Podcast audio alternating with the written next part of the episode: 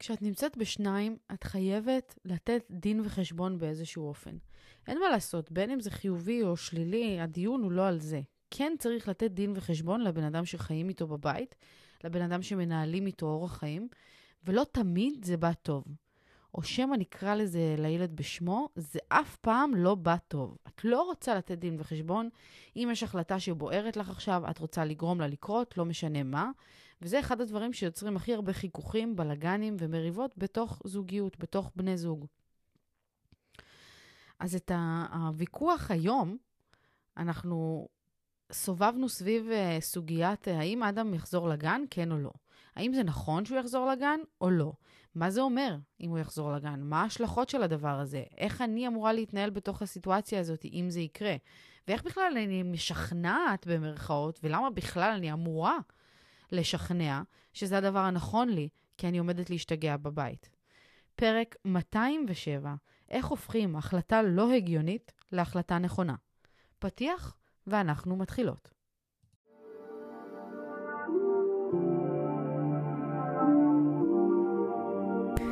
ברוכות הבאות יקירותיי לפודקאסט אימפרית אימהות בצמיחה. כאן אנחנו מדברות תודעה, אהבה ואמת, בשילוב עם כל השיעורים והניסיונות והקשיים שאנחנו עוברות בדרך, הן באימהות והן בחיים בכלל. אז רגע לפני שאנחנו מתחילות, תפתחו את הראש, תנקו את המחשבות ותהיו מוכנות לצלול פנימה. הנה זה בא.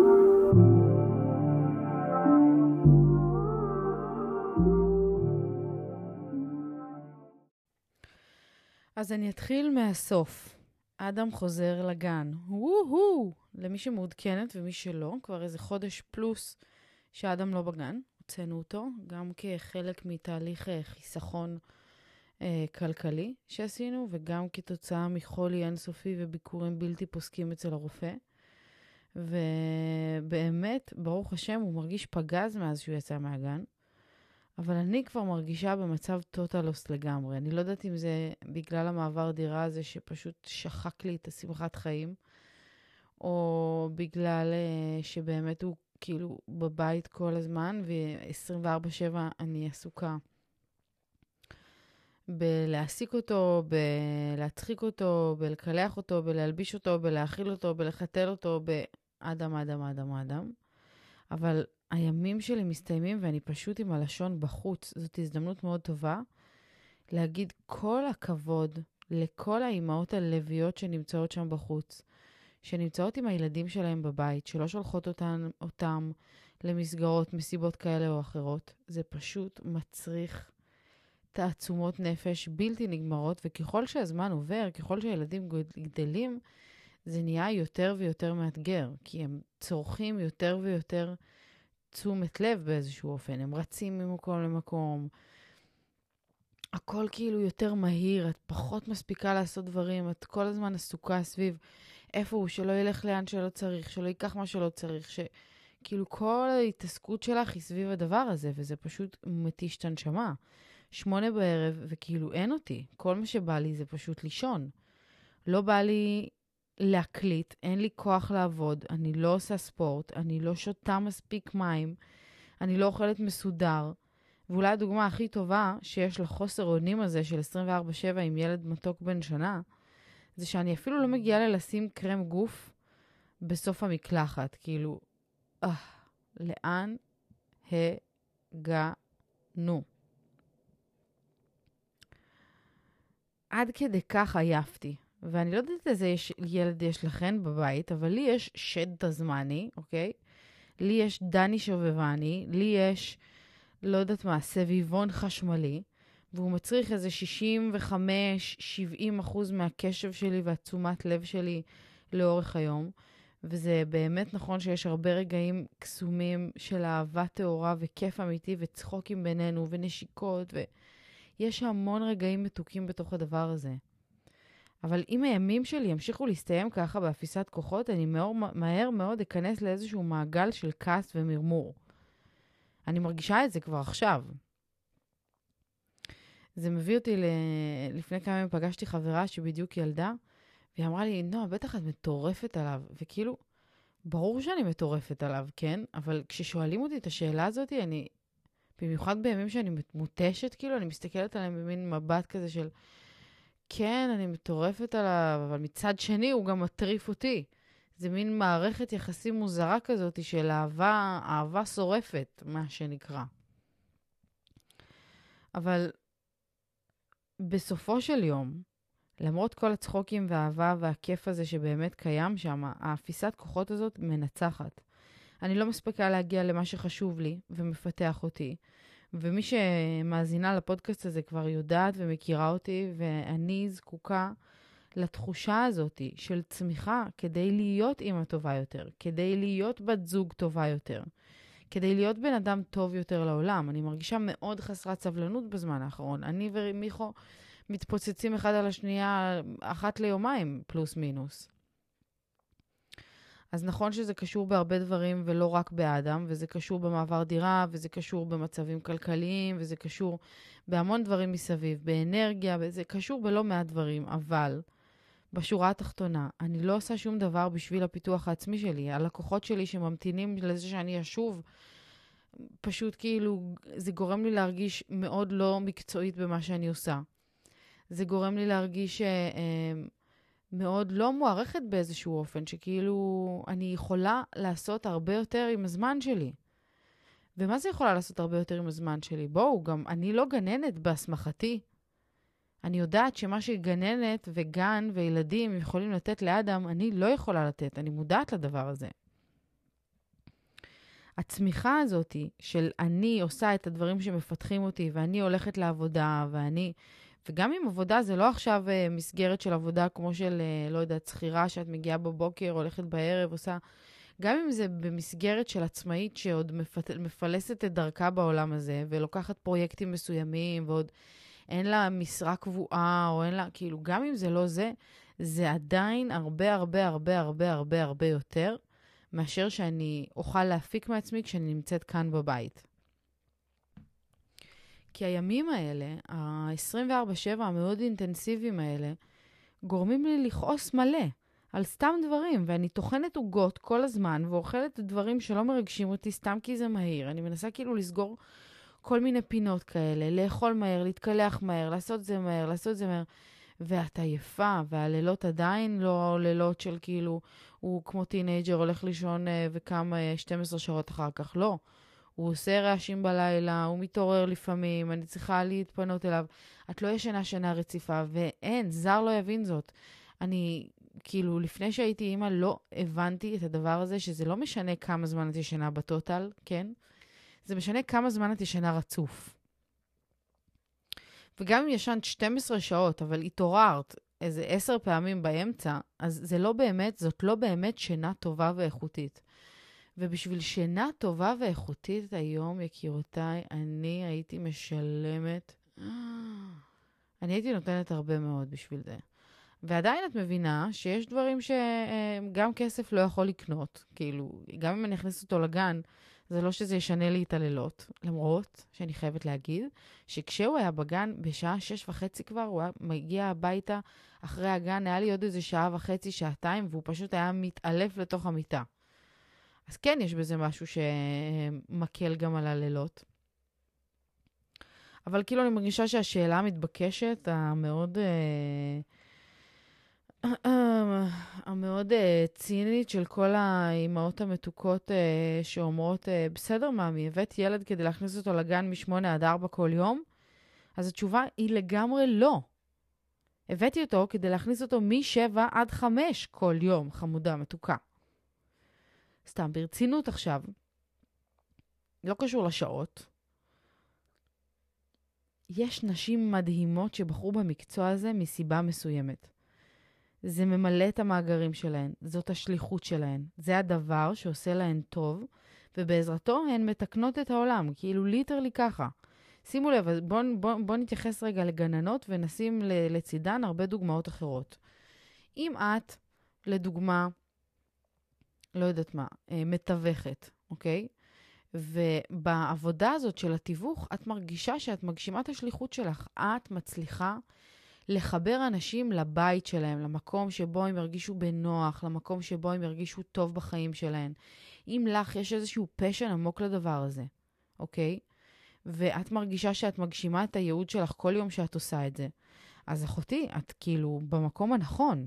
את, את בדיוק כמו אותה גננת שעושה את הדבר הזה ומרגישה שזו המתנה שהיא, שהיא באה איתה לעולם.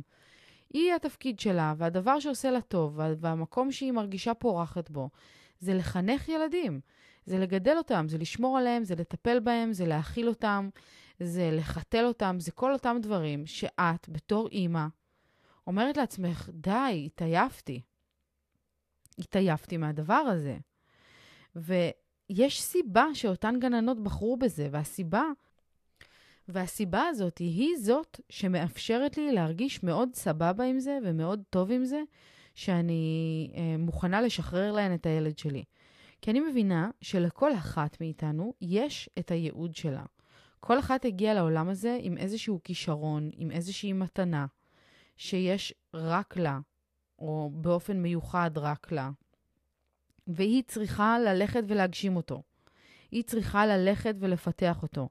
כי כשכל אחת מאיתנו ממלאה כמו שצריך את הייעוד שלה ואת התפקיד שלה, אז כולנו יכולות באופן פוטנציאלי להגיע לייעוד שלנו.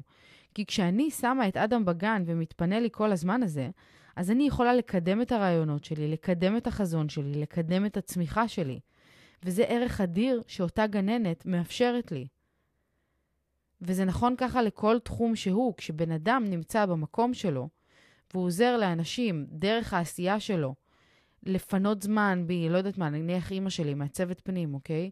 כשהיא לוקחת מאנשים את כל הלחץ והסטרס שיש בתכנון בית או בשיפוץ בית, מתוך זה שזה הייעוד שלה וזה הדבר שהיא מרגישה שהיא עושה הכי טוב בעולם וזאת התרומה האמיתית שלה לעולם, אז היא מפנה את האנשים שנמצאים באמצע פרויקט לדברים שחשובים להם באמת.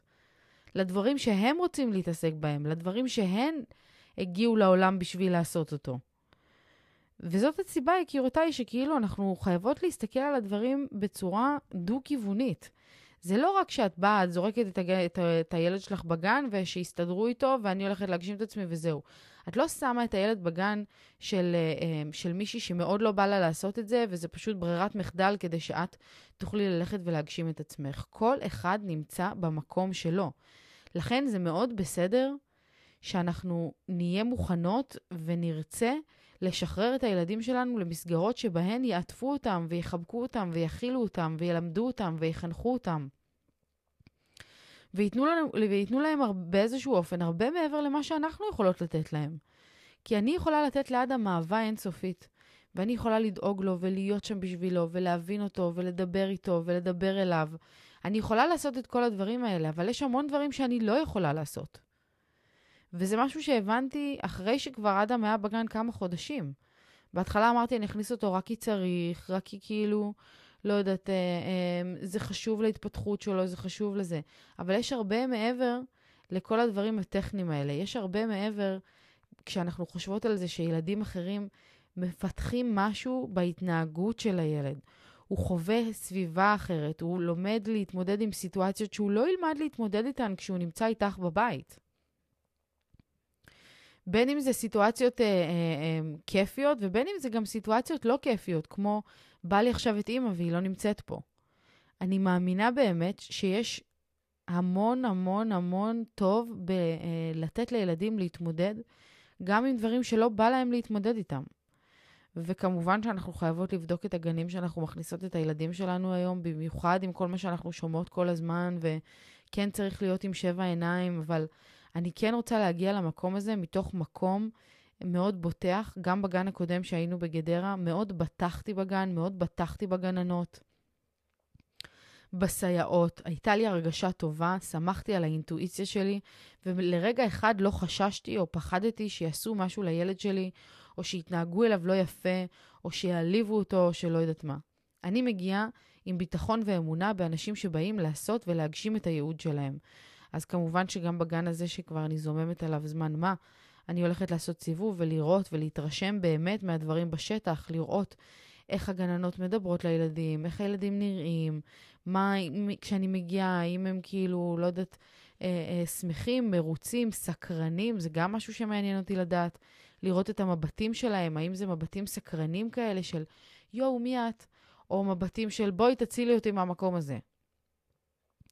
אז ללא כל ספק יש לנו הרבה מה לחשוב והרבה מה לקחת בחשבון, אבל, והשורה התחתונה היא, שאני הבנתי שהזמן הזה שהייתי עכשיו עם אדם בבית, חודש ופלוס, כאילו, לא זוכרת כמה זמן, גרם לי להיזכר במחשבה שהזמן שה, שלי יכול להיות מנוצל בצורה הרבה יותר יעילה, ואני אגיד את זה במילים כאילו שכשאומרים את זה בקול זה נשמע רע, אבל אפילו לנצל את הזמן הזה לעצמי. יש משהו בזה שאת מאפשרת לעצמך זמן רגע לשמוע את המחשבות שלך שנייה, ואת לא מנסה לשמוע את המחשבות שלך וגם לעבוד וגם לעשות וגם לסדר וגם לעשות את הכל בשעה שהוא ישן שנץ, או בשעה ועשרים שהוא ישן בבוקר. אני זקוקה לזמן שלי. לא יודעת מה איתכן, אבל אני זקוקה לו. אני זקוקה לו כדי לפתח את העסק שלי, כדי לפתח את הרעיונות שלי, כדי לפתח את עצמי, וגם, כן, כדי לשמוע את עצמי. כדי להיות עם עצמי רגע בסבבה, להחזיר לעצמי את השמחת חיים של לעשות דברים. אין לי כוח. סוף היום, ואין לי כוח לעשות כלום. כאילו, אם לא הייתי מכריחה את עצמי לשבת עכשיו להקליט, לא הייתי מקליטה. וכבר פספסתי כמה פרקים בזמן האחרון. ואני מבינה שהדבר הזה הוא תוצאה של שחיקה שמלווה בהמון המון המון המון המון אהבה. אבל יש משפט נורא שאני מאוד כאילו מחוברת אליו ומאוד מאמינה בו בנוגע למערכות יחסים, שלעיתים אהבה זה לא מספיק. לא מספיק שאת אוהבת בן אדם, צריך להיות שם יותר מזה כדי להחזיק מערכת יחסים. ואני מבינה שכדי שאני אהיה אימא טובה לאדם, אני חייבת להיות קודם כל בן אדם טוב לעצמי. אני לא יכולה לסיים את הימים שלי עם הלשון בחוץ, עם עיניים uh, מתמצמצות להן בלי סוף, עם כל פעם שאני מרדימה אותו להירדם עם uh, צוואר תפוס על הג'ירפה בחדר. זה לא טוב לו. זה לא טוב לילד שלי, אימא כזאת. זה לא טוב לבן זוג שלי, בת זוג כזאת. זה לא טוב לעולם, בן אדם כזה, שלא, שלא, שלא מרגיש אה, סיפוק או, או, או לא יודעת, או תשוקה מהחיים שלו. ולכן, היום נפלה ההחלטה. וכשנפלה ההחלטה, זה היה אחרי בוקר אה, סוער שהיה לי עם אדם, שניסיתי איזה שעתיים להרדים אותו, והייתי גמורה. וכאילו, איך שסיימתי להרדים אותו, כאילו יצאתי מהחדר מותשת, ומיכו בדיוק ירד מהמשרד למטה. והוא אמר לי, הוא נרדם? אמרתי לו, כן, יואו, סוף סוף. ואז הוא אמר, טוב, ועלה. ואני כזה, טוב? ואמרתי לו, אולי כאילו תגיד לי איזה יופי, כל הכבוד לך, איזה אלופה, מי אני בלעדייך, מה אני יכול, איזה מזל יש לאדם, איזה מזל יש לי, אולי תבוא, תביא לי חיבוק, תביא לי נשיקה, תקלוט את הסיטואציה שאני נמצאת בה. ואמרתי לו את זה, ו- ו- וראיתי ב- ב- במבט שלו ובשפת גוף שלו, שכאילו, הוא אומר לעצמו, נו באמת, כאילו, זאת הייתה, זה מה שהרגשתי שהוא, שהוא משדר לי מה, מה, ממה שאמרתי. והוא ירד למטה, אחרי איזה דקה, או לא יודעת, לא זוכרת, הוא ירד למטה, וחיבק אותי, וזה היה כאילו מאוד uh, טכני כזה, לא רציתי לחבק אותו בחזרה. ואז מהרגע הזה כבר התחיל אה, להתפתח איזשהו דיון, שבמרכז הדיון עומדת השאלה, או שמא נקרא לזה העובדה, שאני מכניסה את האדם לגן. ומיכו הסתכל על זה במין צורה של, אה, צורה מאוד טכנית, מאוד קרה, מאוד מתאימה לאנשים כחולים, כמו מיכו. ו... אה, הוא, הוא כאילו אמר, איך, איך נעשה את זה? איך נעשה את זה? איך נעשה את זה? זה לא נכון ברמה הכלכלית, זה 3,000 שקל, זה, אנחנו יודעים מה זה אומר כשהוא נמצא בגן, זה אומר שחצי מהזמן הוא נמצא בבית, כי הוא חולה, כי הוא זה, כי הוא זה, כי הוא זה. כאילו התחיל להציף לי את כל הדברים ההגיוניים שאני יודעת שהם הגיוניים, אבל מצד שני, ההיגיון כבר לא פועל לי מתוך הראש, אני כבר כאילו נמצאת בלפלנד, ועדיף אותי בן אדם שמח מבן אדם שלא נמצא כאן. וזה באיזשהו אופן הפך לאיזשהו ויכוח, או אולי כדאי לקרוא לזה ריב פיצוצים, שהתחיל כשאדם, כשכאילו עמדתי ליד הדלת ואני יוצאת על מיכו, ומיכו עונה לי, ופתאום קלטתי שאני מאוד מרימה את הקול ליד אדם כשהוא ישן, ומהר מהר עליתי למעלה והרגעתי את עצמי, אבל עליתי למעלה ואז כאילו הדיון עוד יותר התלהט. הרגשתי, ש... הרגשתי ממש חוסר הערכה למה שקורה פה, הרגשתי שהוא לא מבין את הסיטואציה שאני נמצאת בה, שהוא, שהוא לא מבין את העובדה שאני אומרת שכשאני אהיה הרבה יותר פרודוקטיבית, אני אוכל לעשות הרבה יותר כשאדם יהיה בגן. אני אוכל לקדם את העסק שלי, אני אוכל לפנות ללקוח, לגעת בלקוחות שלי עוד פעם. לחזור, להרגיש בן אדם מקצועי. גם הלקוחות שלי זה הלקוחות של מי, כאילו זה הלקוחות שלנו. אנחנו שותפים בדבר הזה. וכאילו באותם רגעים שאני הייתי בתוך התסכול הזה והוא היה בתוך הסרטים שלו, דיברנו שתי שפות שונות לגמרי, ואני מדברת והוא עונה דברים, וכאילו נוצר פה איזשהו בלגן אטומי כזה, שאני עומדת ומסתכלת עליו מיואשת לגמרי, ו- והוא פשוט עונה לי תשובות שרק שורפות לי את הפיוזים יותר ויותר. ובאיזשהו אופן, מתישהו הוא הצליח להסביר את עצמו בצורה טובה יותר, והוא אמר לי, אבל בזמן הזה שהיית בבית, כשאדם היה בגן, לא ניצלת את הזמן מספיק טוב. ואז זה בכלל שיגע אותי. לא, ניצלתי את הזמן מספיק טוב. נכון, לא רציתי להגיד את זה באותו רגע, כן? כי זה, זה באמת קצת נכון, לא ניצלתי את הזמן מספיק טוב, אבל זה שעד עכשיו לא ניצלתי את הזמן מספיק טוב, לא אומר שמעכשיו אני לא יודע לנצל אותו בצורה טובה יותר, וגם בוא, בחייאת רבאק, אנחנו שותפים או מה? אם אתה איש עסקים, יזם, טוב, יודע איך עושים, איך זה, אז תן לי יד, תסביר לי מה שאני לא יודעת, תבוא לקראתי, אבל כשנמצאים באיזשהו לופ מתמשך של הרבה זמן, שבו מנסים כאילו להרים את הראש מעל המים, ועוד דבר, ועוד דבר, ועוד דבר, ועוד דבר, אז לאף אחד אין סבלנות לאף אחד. והוא עסוק בלקדם את הדברים שלו ואת העסק שוואלה באיזשהו אופן מחזיק את כל היותנו. ואני מצפה ש... אמ, שהוא יהיה פנוי לי כל פעם שאני צריכה אותו וכל פעם ש... זה הניסיון שלנו מה... מהתקופה שאדם היה בגן. אבל התחלנו תקופה חדשה, עברנו דירה. אני מאוד מאמינה במשנה מקום, משנה מזל, משנה אנרגיה, משנה קרמה, אני מאוד מאמינה בזה. ואני מרגישה שאני נמצאת בשלב אחר. אני שנייה לפני שנה שמונה, לפי הנמרולוגיה שלי. עוד חודשיים יש לי יום הולדת, וזה אומר המון דברים למי שככה מחוברת לנמרולוגיה או לא, אבל זה אומר המון דברים, וזה אומר שמגיעה שנה פצצה לפניי, וכל הרעיונות שלי וכל הדברים שאני מתה להוציא לפועל כבר מלא זמן, זאת ההזדמנות שלהם לצאת החוצה. ו- וניסיתי להעביר לו את הדבר הזה, אבל בעיקר ניסיתי לו להעביר את התחושה שלי שאומרת, אני צריכה לחזור להיות אני שוב, כאילו, אני צריכה לחזור לנצל את הזמן שלי בצורה שאני מרגישה שהיא, שהיא אפקטיבית מספיק, שהיא יעילה מספיק, שהיא מפתחת אותי כמו שהייתי רוצה. בקיצור, כל הדיבורים היפים האלה לא היו מאוד יפים כשהיינו פה. זה היה בטונים גבוהים, וזה היה לא מאוד יפה, זה היה תסכול שנמשך אחרי אה, הרבה ימים של מעבר דירה מאוד מאתגר, וימים אה, לא פשוטים שעוברים עלינו. ו... וזה נגמר בזה שהבנתי למה הוא התכוון, למרות שזה יצא לו חרא.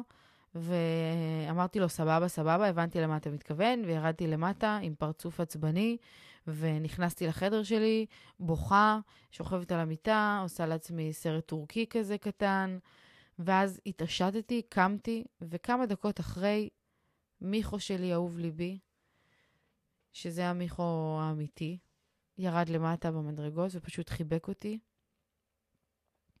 פשוט כזה עטף אותי בחיבוק דוב כזה, ו... ונתן לי נשיקה. ואמר לי שהוא מצטער, שהוא צעק, שהוא הרים את הקול, שהוא התפרץ, שהוא, שהבוקר שלו היה מאוד מאתגר עם האדם, כי הוא קם איתו משבע בבוקר, והאדם פיצץ פה איזה מנורה, וכל השטיח היה מלא בזכוכיות, וכאילו בלגן, וואלה. וכאילו היום שלו התחיל עצבים, ו... ו... וכאילו הבנתי מה, מה... הבנתי אותו, הבנתי אותנו, הבנתי את הסיטואציה, הבנתי שאנחנו לא באמת רבים על הדבר הזה, אנחנו רבים על, ה... על האנרגיה שכבר כאילו מותשת מהדבר שאנחנו חווים כרגע. ואמרתי לו שגם אני מצטערת על זה שהרמתי את הקול, וככה השתגעתי וזה, ולא התכוונתי. וזהו, בקיצור, זה נגמר uh, סבבה, נגמר יפה. לא ידעתי כל כך אם הוא הבין עד הסוף ש... שכאילו, זה לא משנה את, ה... את הרעיון שאני... שהוא נכנס לגן. אבל בשורה התחתונה, אני קיבלתי את ההחלטה שלי באותו רגע, באותו, באותו רגע ממש, כאילו, כשיצאתי מהחדר כשאדם נרדם, וסגרנו את הפינה הזאת בינינו, והבנו שזהו, זה הולך לקרות. וכרגע אני נמצאת באיזשהו מקום שאני יודעת שאני אלך השבוע לראות את המקום, הוא עוד לא ייכנס השבוע לגן. זה, אני עוד פעם צריכה לחזור לרעיון של הסתגלות, וזה לוקח זמן, וכאילו, להכיל גם את הדבר הזה. אבל בשורה התחתונה, אחיותיי היקרות, אני בקרוב מאוד יוצאת לדרך חדשה, שוב פעם, וזאת דרך שאומרת, נועה, good morning, baby. יש לך את כל היכולת להעיף את עצמך למעלה, ועכשיו זה בידיים שלך. לכי תוכיחי לעולם, תוכיחי לעצמך, תוכיחי גם למיכו, מי שאומרת שהיא לא צריכה להוכיח לבן זוג שלה שקרנית, כן? כי בסוף את נמצאת באיזושהי אה, אה, שותפות, באיזושהי מערכת יחסים שבה גם אם את לוקחת החלטה בעצמך, גם אם לקחתי את ההחלטה של הוא נכנס לגן, לא משנה מה אתה תגיד עכשיו, אני צריכה להפוך את הדבר הזה למספק, כאילו. צריך לצאת מזה משהו. מעבר לכיף שלי ולסבבה שלי, צריך לצאת מזה משהו. אני צריכה להתפתח כמו שאני רוצה, אני צריכה לקדם את הרעיונות שלי כמו שאני רוצה.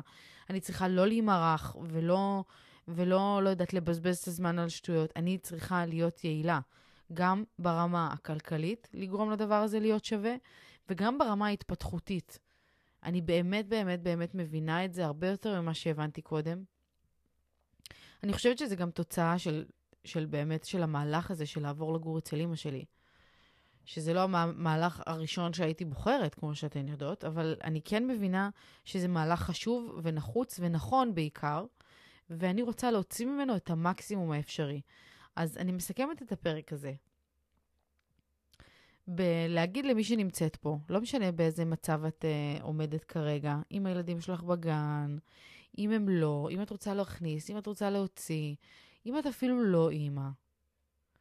אם משהו מרגיש לך יותר מדי לא נכון, אם את מסיימת את הימים שלך הרבה מדי זמן עם הלשון בחוץ, לא מרוצה, לא מסופקת, מותשת, גמורה, תביני שמשהו כאן צריך להשתנות. גם אם זה לא מתאים בהכרח, גם אם לא כל המעורבים בדבר חושבים שזה דבר נכון, תעמדי על שלך בצורה יותר מנומסת ונעימה ממה שאני עשיתי, אבל תעמדי על שלך, ומתוך, זה צריך להגיע מתוך איזושהי כוונה אמיתית ועמוקה, לא רק של אני מיואשת, תעזבו אותי, אני צריכה חופשה עכשיו של שלושה חודשים במלדיבים. לא. מתוך מקום של להבין שהתסכול הזה והייאוש הזה והעייפות הזאת היא לא מקדמת אותך. ואם את לא מתקדמת, את הולכת לאחור. אין דבר כזה, כאילו, לא יודעת, להישאר במקום. זה לא קיים. זה או שאת מתקדמת קדימה, או שאת חוזרת אחורה. ואני בזמן הזה מרגישה שאני פשוט הולכת אחורה. אני מכלה את כל המאמצים שעשיתי בזמן האחרון כדי לקדם את הרעיונות שלי, כדי לקדם את העסק שלי, ואני פשוט שורפת את הדבר הזה. לכן היה מאוד חשוב לי להעביר את המסר הזה, גם אם זה לא יצא בצורה הכי יפה, בסוף המסר הוא עבר. ובסוף סגרנו את זה בצורה מאוד טובה, ו- והכל טוב. אבל תנסו לא להגיע למקום הזה כמוני. תנסו כאילו, אולי הפרק הזה יכניס אתכם יותר רגועות לתוך הדבר הזה, ותגידו לעצמכם, אוקיי, אם אני מגיעה לאיזשהו דיון עכשיו עם הבן זוג שלי, עם הבת זוג שלי, עם מי שזה לא יהיה, ואני, יש לי איזשהו רעיון שאני רוצה להוציא לפועל, והבן אדם בצד השני לא בהכרח מבין למה הרעיון הזה הוא הרעיון הנכון. יש לו המון הסברים הגיוניים ללמה זה לא צריך לקרות, למה זה טעות כרגע, למה זה ככה ולמה זה ככה. אבל אם את מרגישה עמוק בפנים שהדבר הזה מונע מבעדך להתפתח ולצמוח ולקדם את החיים שלך בצורה המיטבית, אז אחותי, תהיי מספיק בטוחה, תאמיני בעצמך מספיק שאת מסוגלת לעשות את הדבר הזה, ולכי תביאי תוצאות. תתחייבי על זה. מישהו שאל אותי במהלך הוויכוח שאלה שמאוד עצבנה אותי. הוא אמר לי, האם את יכולה להתחייב לזה שאת אה, אה, תעבדי כמו שצריך, תעשי כל מה שצריך לעשות, תפני, תרימי, תשאלי שאלות, תעשי. האם את מוכנה להתחייב לדבר הזה? ובאמת, ברגע האמת, זו שאלה ששרפה לי את כל הפיוזים. כאילו, מה שעלה לי, זה נראה לי הזוי שאני צריכה לשכנע אותך להכניס את אדם לגן כדי שיהיה לי זמן, כאילו. אבל בפועל, היה הרבה היגיון במה שהוא אמר. עצם זה שאני אתחייב בפני עצמי לדבר הזה, ואני אגיד, כן, נועה, אם עכשיו מתפנה לך כל השעות האלה ביום, מה את עושה כדי להטיס את העסק שלך קדימה? מה את עושה כדי לפתח את עצמך ברמה אמיתית וטובה, כדי להרגיש טוב יותר בגוף שלך, בנפש שלך, בבית שלך? מה את עושה בשביל זה? האם את מוכנה להתחייב לדבר הזה? אז תשאלו את עצמכם את השאלה הזאת, בלי שמישהו ישאל אתכם את זה תוך כדי ויכוח שבא לכם להעיף לו סטירה. תשאלו את עצמכם את השאלה הזאת ותבואו מוכנות עם השאלה הזאת לדיון הזה שאתן רוצות להגיע אליו. תהיו מוכנות להגיע מחויבות לדבר כדי שזה יסביר את כל החוסר היגיון שיש בצורך שלכם לבצע את ההחלטה הזאת. אין שום היגיון אמיתי בסיטואציה הספציפית שאנחנו נמצאים בה היום להכניס אותו לגן. זה לא כלכלי, זה לא נכון מבחינת כל החולי והשיט הזה של גן, אבל זה כן נכון מבחינת הנפש שלי. ואם יכולתי לשמוע את עצמי מדברת, ורק אז לגשת לשיחה שלי ושלא, כנראה שהיא הייתה נגמרת בצורה הרבה יותר טובה ונכונה, והרבה פחות מלאה באגו ובפיצוצים, וזה היה נגמר יופי יופי. אבל לא נורא, מהכל עומדים, ואתן מוזמנות לקחת את, ה... את החוויה האישית שלי, ואת המסר שאני למדתי פה בדרך הקשה, ופשוט ליישם את זה באמת בשיחה הבאה שיש לכן, שאתן רוצות להעביר איזשהו מסר שנראה מאוד לא הגיוני לצד השני. האם אתן מוכנות להתחייב למה שזה אה, אה, ישנה לכן בחיים? האם אתן מוכנות להתחייב שלמרות החוסר היגיון שהצעד הזה מצריך, אתן תשיגו את התוצאות, אתן תעשו, מה זה תשיגו את התוצאות? בסוף תוצאות לא בידיים שלנו. אבל אתן כן יכולות להתחייב לעשות כל מה שאתן יכולות כדי לגרום לדבר הזה לקרות. וזה הדבר החשוב באמת. זהו, אני אוהבת אתכן מאוד. אני שמחה שהייתם, אה, שאתן אה, אה, כאן איתי בתוך הדבר הזה. אני מרגישה הרבה יותר ביחד. וזהו, ניפגש כאן מחר. עד אז, אלף נשיקות, יקירותיי. צ'או.